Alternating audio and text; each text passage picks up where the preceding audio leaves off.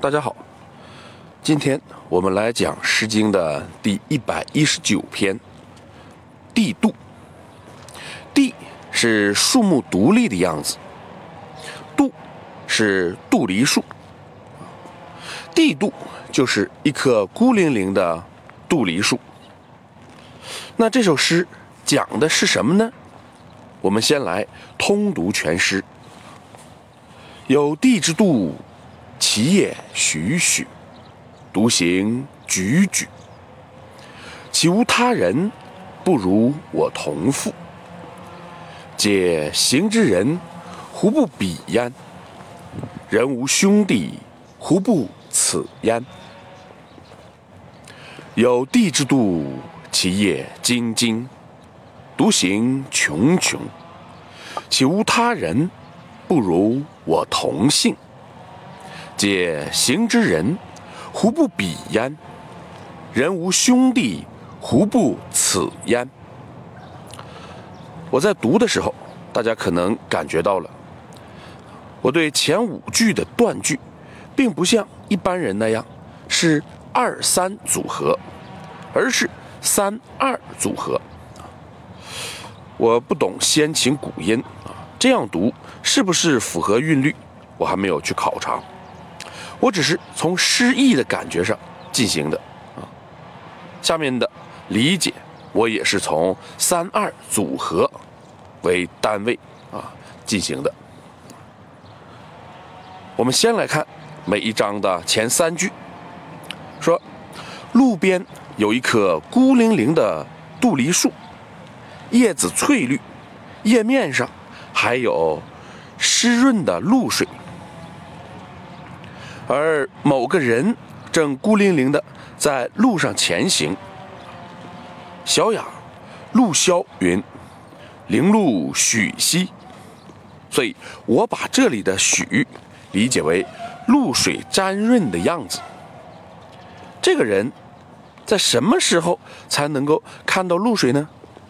应该是早行之际啊，就是说他起的特别早，然后独自一人赶路，这是一个很凄冷的画面。我们再来看每一章的四五句，说：“难道路上没有别的人吗？也有，但是都不如我自己的兄弟。”这里面有一个问题：同父和同姓的关系。我们以前说过，重章叠句的作用是限制或者补充，同父。就是一个父亲，指的当然是兄弟。然则，同姓是指同一个姓氏吗？那样的话，所指之人那就太多了。马瑞辰说：“女生曰姓啊，这里的姓，同姓，应该指的是同母所生。我认为这个是有道理的。”前面慨叹孤苦伶仃，其实就是没有亲人在身边嘛。这里就交代亲人的身份，所以同父同姓构成的是同父同母的亲兄弟关系。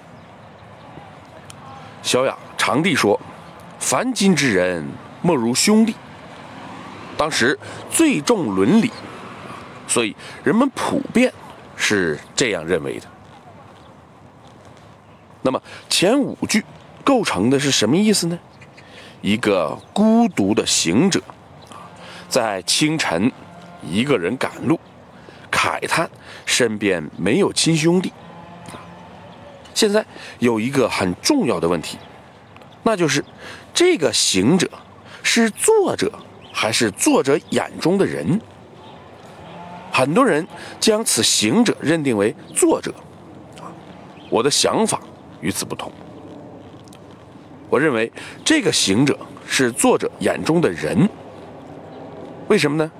我们看后四句，后面慨叹：“可叹啊，路上的人为什么不相互亲近呢？人没有兄弟，为什么不相互帮忙呢？如果这个行者就是作者，你不能一边表示天下人都不如你兄弟亲，一边又表示啊，你们为什么不来亲近我、帮助我呢？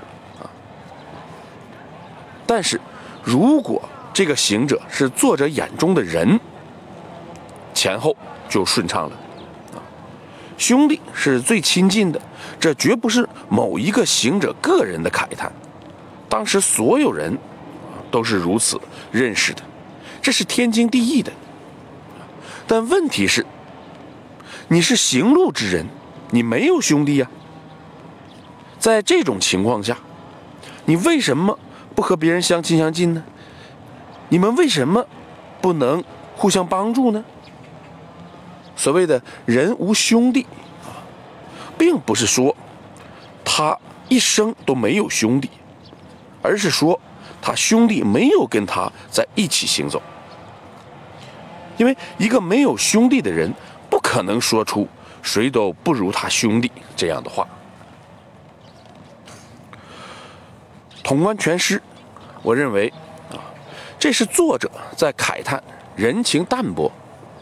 人与人之间冷漠，作者对这个世间人与人之间的关系是有所期待的，但事实让他很失望，所以他才会如此的呼吁。好，最后我们再来通读一下全诗，感受一下。有地之度，其业栩栩，独行踽踽。岂无他人，不如我同父？借行之人，胡不比焉？人无兄弟，胡不此焉？有地之度，其业精进，独行穷穷。岂无他人，不如我同姓？借行之人，胡不比焉？人无兄弟，胡不此焉？今天我们就讲到这里。如果您听着感觉不错啊，希望您能够分享给别人，谢谢。